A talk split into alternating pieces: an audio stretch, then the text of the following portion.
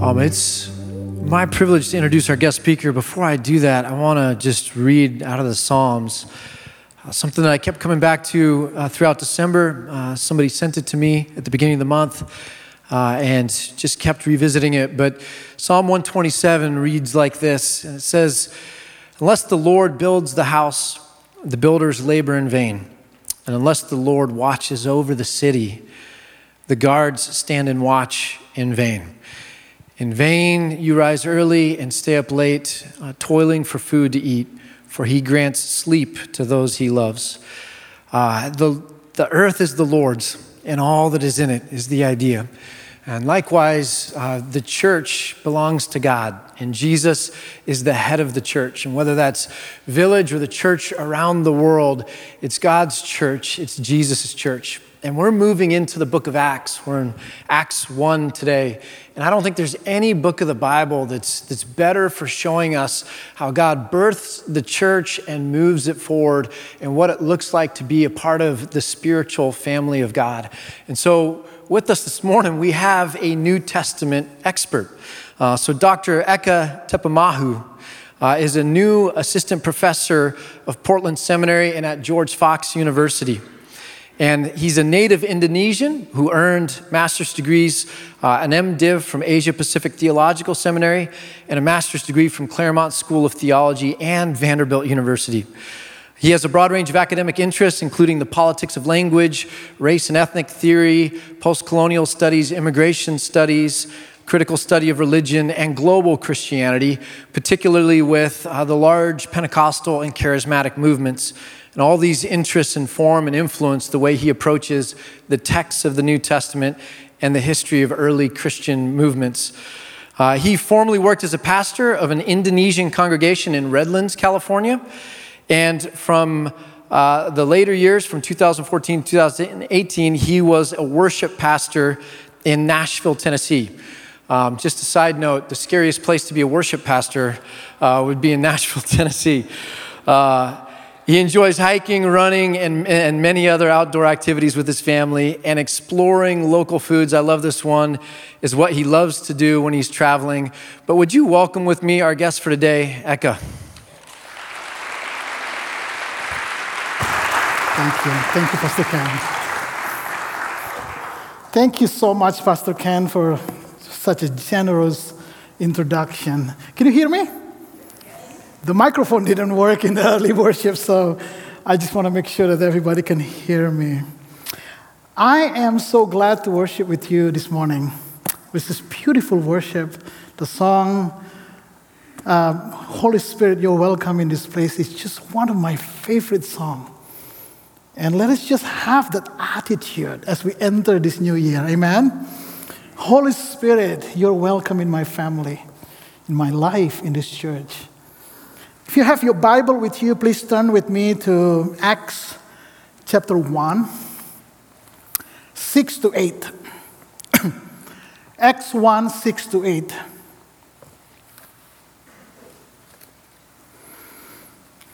I will read from an RSV version. If whatever version you have, just follow me uh, in your Bible. Acts 1, 6 through 8. So when they had come together, they asked him, Lord, is this the time when you will restore the kingdom to Israel? He replied, It is not for you to know the times and periods or periods that the Father has set by his own authority. But you will receive power when the Holy Spirit has come upon you and you will be my witnesses in Jerusalem, in all Judea and Samaria, and to the ends of the earth. Blessed are those who are not just the hearers of the word, but also the doers of the word. Last summer, I did something that I've never done before in my life.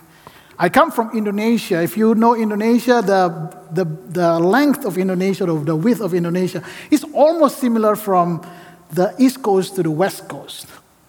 So almost similar. However, Indonesia has a lot of islands. We have about 17,500 islands.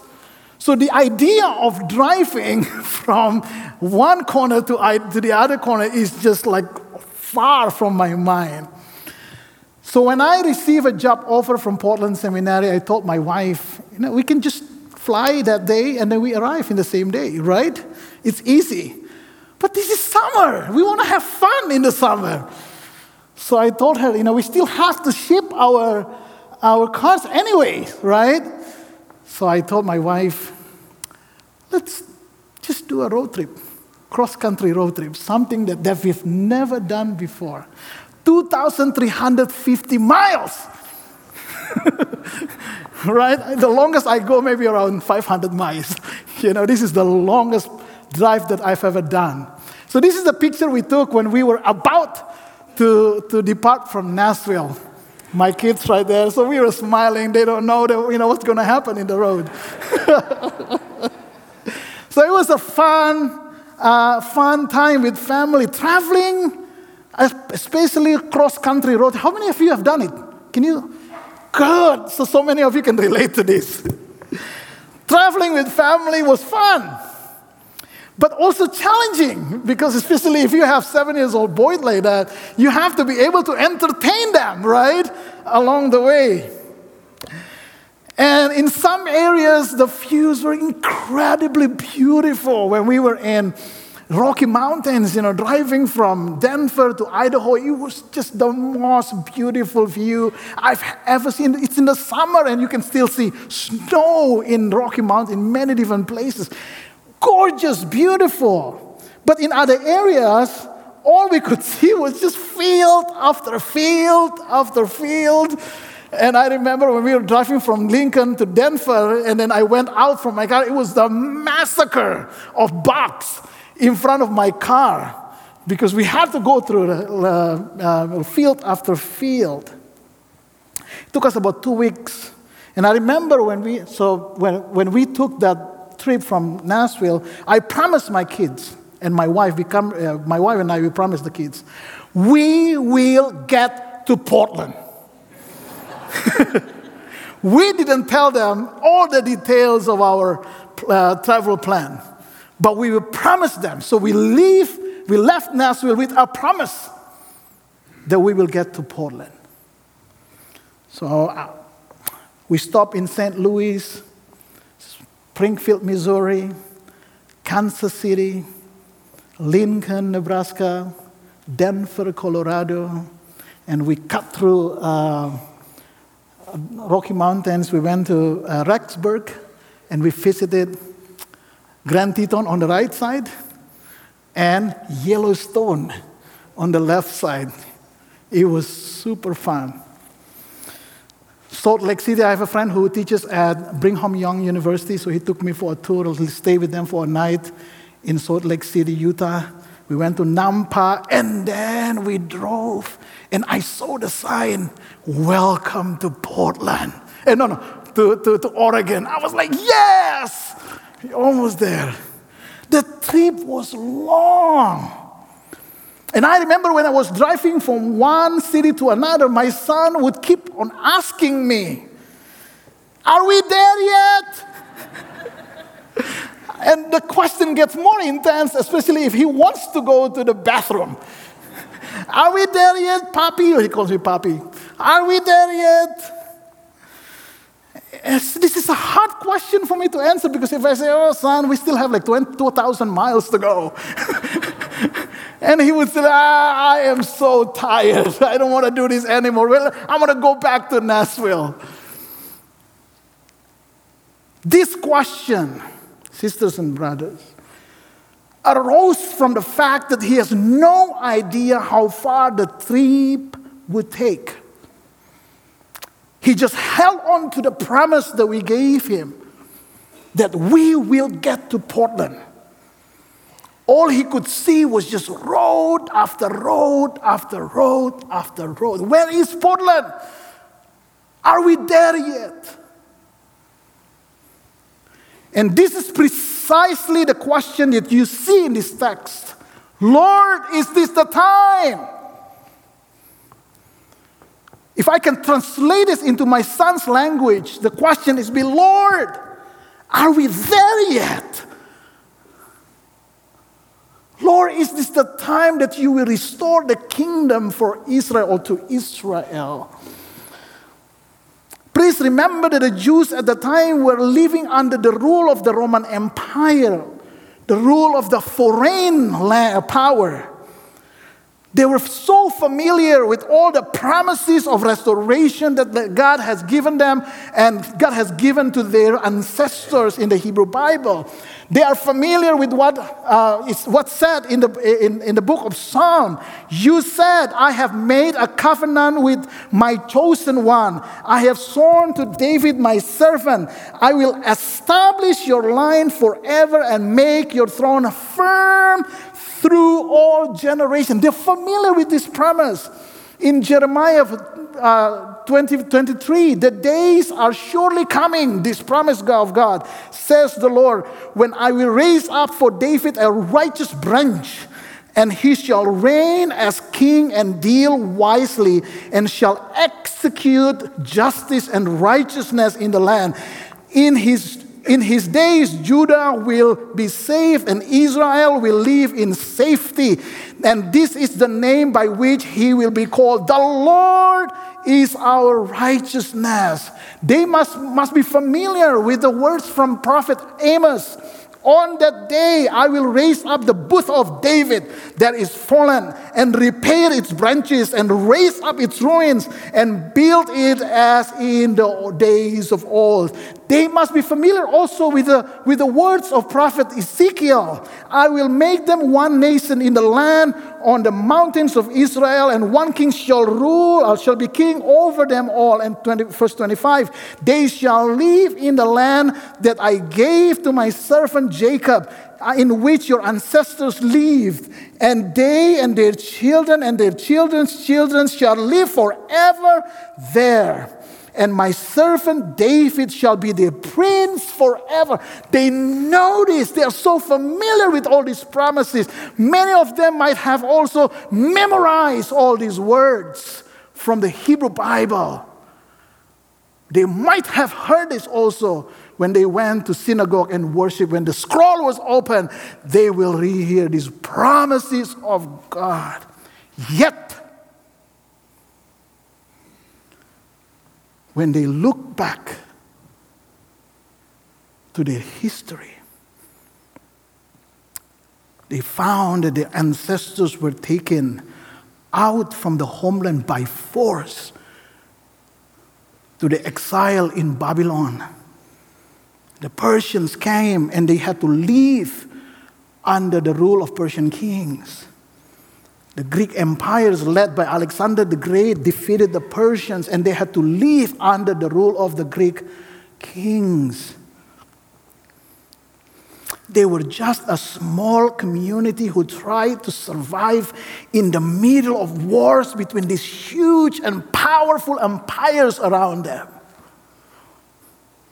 During the Hellenistic period, Antiochus IV Epiphanes, if you read books like Second Maccabees, you will find that the priest Eleazar was forced by the Greeks open his mouth and put pork into his mouth, defile him with pork. They were familiar with the story of a mother who has seven children, and the children, the sons, were, were tortured and murdered in front of her very eyes. And the mother herself was finally put to death by the Greeks. And during the Roman period, they were living under heavy taxation of the Roman Empire. And the Roman empires put a client king named Herod. You've read his name in the Bible. He's a client king put by the Roman Empire to extract as much as possible wealth from them, tax as much and send to Rome. They are familiar, maybe still fresh in their mind, how the Emperor Caligula decreed that his statue to be placed in the middle of the Jerusalem temple. It's an insult for the Jewish people. All these stories are part of their collective memory. This is a part of the narrative, communal narrative as an oppressed community. They're all aware of the promises of restoration that God has given to their ancestors in the Hebrew Bible. But when they open their eyes in the morning, when they got up in the morning and they open the windows, they still see foreign troops walking around the town. Where is those spiritual promises that God has given them? The reality is so different from the promises of God.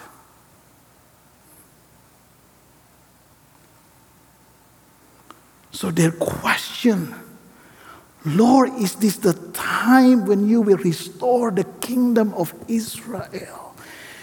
Is a question that flows out emerges out of a deep yearning for liberation, deep longing for a fresh air to breathe.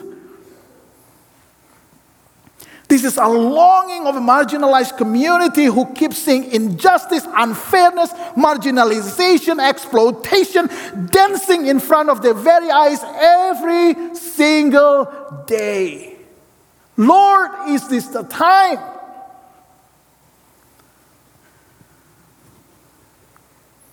I don't know what situation you're, maybe you come here with. Maybe you come this morning with the same questions Lord, is this the time? Lord, I am tired. I can't breathe. Is this the time, Lord? Each of us here come from different backgrounds, different narratives, different stories. As an immigrant, I see the reality of mistreatment of immigrants in this country. The poor. I heard the stories of my friends in Nashville who spoke in the bus in Indonesian language, and somebody came to them and said, Speak English.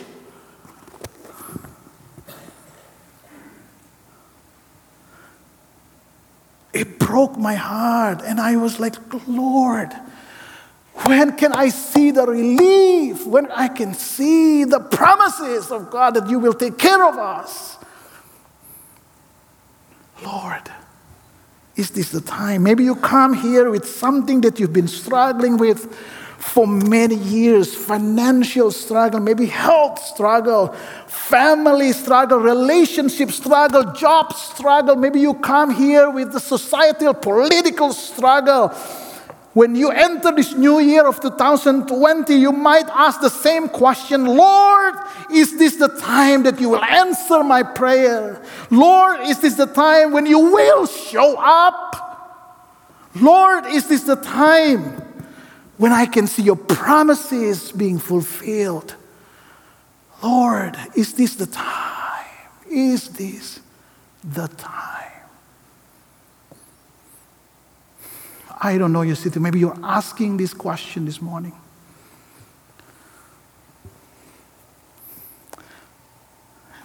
See Jesus' answer. It is not for you to know the times or periods that the Father has set by his own authority. It's a bit disappointing, right? Imagine if you ask your husband or your wife, honey, when are you leaving? And your wife or your husband say, that's not your business to know. oh my gosh you know you're in trouble. Your relationship is in trouble.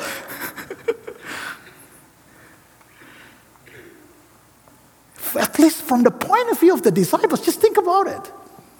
This is a disappointing answer from Jesus. It is not for you to know.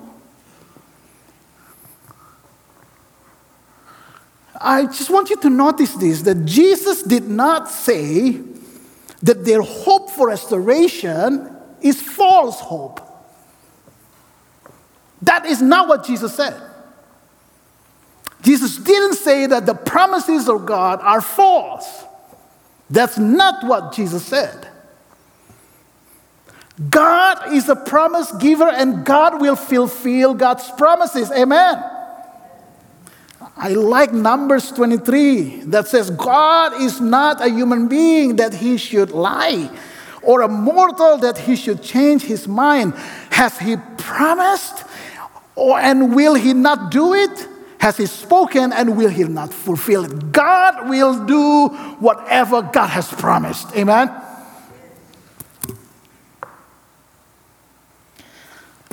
What Jesus challenged here is the notion of time.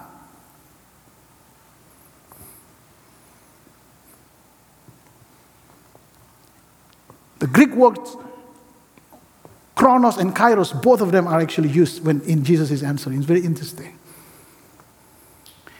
It is not for you to know the time. I love taking my kids to hiking for hiking. And that's why Portland is like heaven and paradise to us. You know, you can go anywhere for hiking. And when we were walking, going up the hill, we would play with seven, my seven years old boy. We would play Would You Rather game. So he would ask me, Would you rather be rich or be strong? Okay. Would you rather be smart or be rich? It's a difficult question, right? Would you rather to be able to would you rather be able to fly or be able to swim as long as you want, you know, under the water?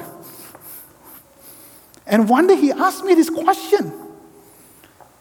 Papi, would you rather know how you die or when you die?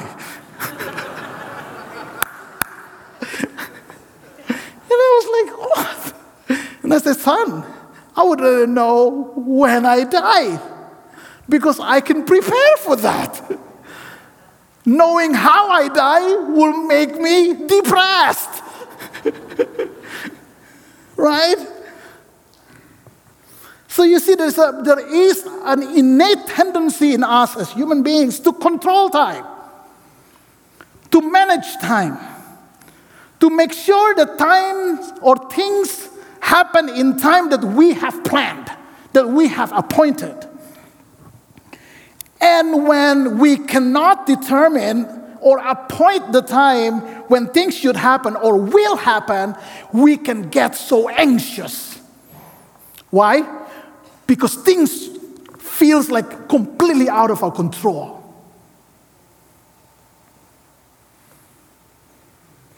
Time mastery, therefore, is critical to human survival. Time management. But at the same time, no, we mentioned time again. at the same time, the mastery of time or time mastery is also an exercise of power. I'm a professor, and the school has set already and I have set my time also. Papers have to be submitted by this time. Can't go beyond Beyond that. It's an exercise of power, control.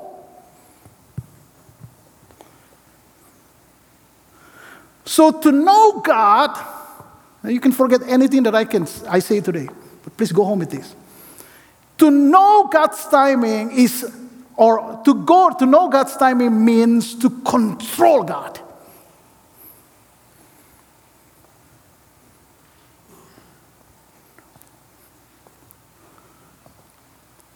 It means we are trying to exercise power over God.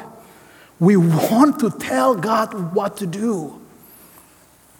And I love Jesus' answer. And I, if I can paraphrase Jesus' answer, Jesus would say, Let God be God. What you need is not to control God.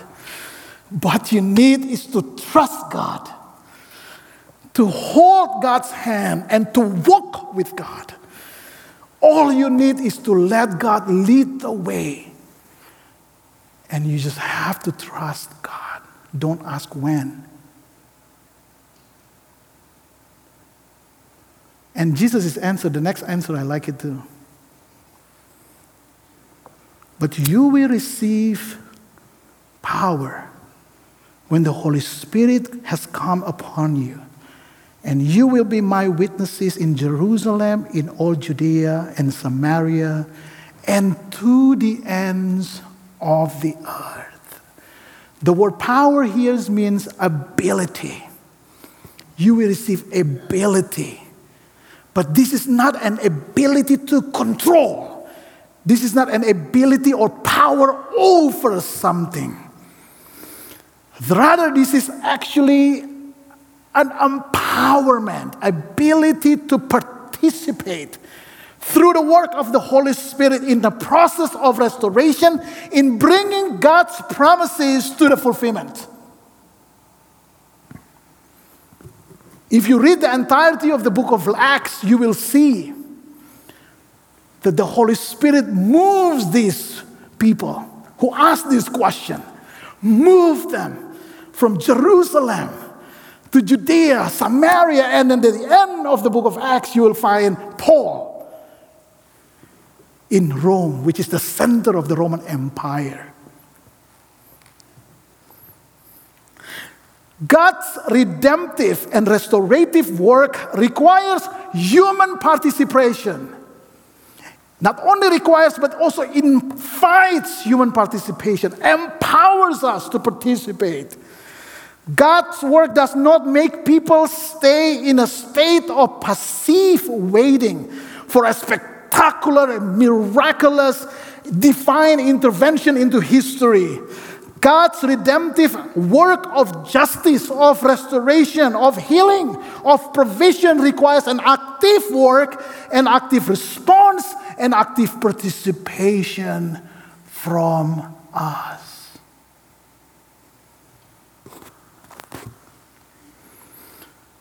You will be my witnesses in Jerusalem, Judea, and Samaria to the end of the earth. What you see here is a movement, an action. The power of the Spirit motivates, promotes, stimulates a movement, an action. Do not just sit there and ex- expect a spectacular divine miracle. Our faith is an active faith. It is a faith that actively involves, engages in the work of God in the world. It is never easy. You will face challenges, obstacles, hardships. In the book of Matthew, God's promise that I will be with you. The same to the ends of the earth. I will be with you. And I love the words from Dr. Martin Luther King Jr. when he was in the middle of struggling, working for justice, for racial justice in the United States in the, in the 60s during the civil rights era. This is what he said God has been profoundly real to me in recent years. In the midst of utter dangers, I have felt an inner calm. In the midst of lonely days and dreary nights, I have heard an inner voice saying, Lo, I will be with you. When the chains of fears and manacles of frustrations have all but stymied my, my efforts, I have felt the power of God transforming the fatigue despairs into the buoyancy of hope. I am convinced that the universe is under the control of a loving purpose. That in the struggle for righteousness, human has cosmic companionship. Behind the harsh appearances of the world, there is a benign power. God moves underneath, sometimes behind the curtain. There is a benign power. Sisters and brothers, maybe you come here and then maybe you've been praying for something and you've been waiting for a long time for an answer. Maybe you enter this new year expecting God to bring miraculous restoration into your society, into your life, into your family, your health, your relationship. Do not just sit there and do nothing. It's time to get up from your place and move in the power of the Holy Spirit. The restoration, the redemption are in the process of realization through your active involvement, your active participation in the work of God. It is time now to hear, the, to hear and obey the words of Jesus. Get up and pick up your mat and walk.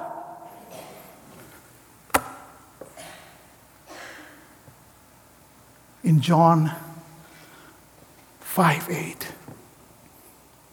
I pray this morning that God will move you. The Holy Spirit will empower you to participate in the work of God, to bring the restoration to your family, your life, your society. Don't stay in despair. That's why I love that song. Holy Spirit, you're welcome in this place. If you say that, you have to say, Yes, Lord, move me, use me. I want to be part of your work. Amen? Just say that in your heart. Say, Yes, Lord. Yes, Lord. God, thank you for this time together. Thank you for allowing us to hear your word this morning. And I pray that maybe some of us this morning are struggling, and when we enter this new year with the same question that your disciples asked Lord, is this the time? Is this the time when we will see you show up? Is this the time when we will see a miraculous work of God? Is this the time that we will, we will see the divine intervention in our lives, in our society, in our political life, in our family, in our health, and many other things, uh, many other areas in our lives? God, I pray that you will hold our hand this morning, Lord. And I pray as we, when we were singing that song, Lord, Holy Spirit, you're welcome in this place. And I pray that the Spirit of God move us this morning, God. Move us into action. And I pray, God, that you will use each one of us this morning to bring justice, to bring restoration, to bring the promises of God to their fulfillments. And in the mighty name of Jesus, we pray. Can everybody say amen?